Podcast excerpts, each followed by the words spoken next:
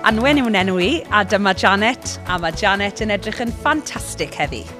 A sgyn meddwl pwy yw Janet? Wel, biwch odro yw Janet. A mae Anwen yn edrych arni nawr oherwydd mae Anwen yn arbenigraig mewn darllen iaith corff gwartheg. Sut a beth y ti'n edrych amdano pan ti'n edrych ar y, ar y gwartheg mae sy'n ymlaen ni?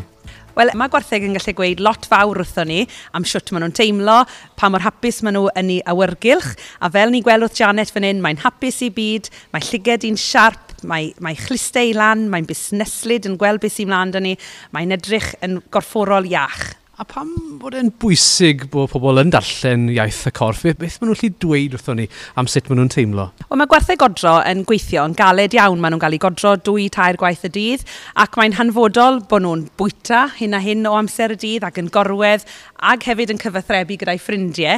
Felly mae'n bwysig wrth bod ni'n edrych ar gwartheg uh, yn gyfan gwbl. Ni'n edrych ar eu lles nhw, i amgylchedd nhw a pa mor hapus maen nhw o fewn i bydd. Ond mae ffermwyr siwr o fod yn gwybod hyn yn barod. So, beth sy'n wahanol am dy arbenigedd ti? Mae ffermwyr yn, yn wych yn beth maen nhw'n wneud.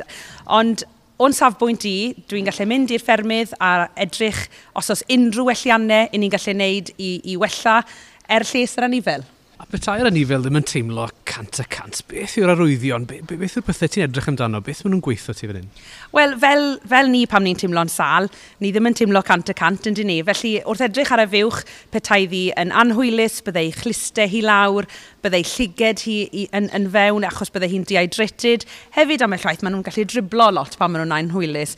A wyt ti'n mynd sylwi wedyn petai di gwella'r awyrgylch a bod uh, lles yr anifel yn gwella, bod hi'n hapus uh, yn, yn, yn, yn ei byd bod y cynyrchiant llaeth yn gwella hefyd? Wrth gwrs, dwi wedi gweld sawl um, achlysur ni'n ni wedi wneud gwelliannau. Er enghraifft, wrth bod ni uh, wedi gwella um, er cubicles, o'n i'n gallu gael y gwartheg i orwedd am awr ychwanegol y dydd, a oedd yn golygu litr o lath ychwanegol i'r ffarmwr.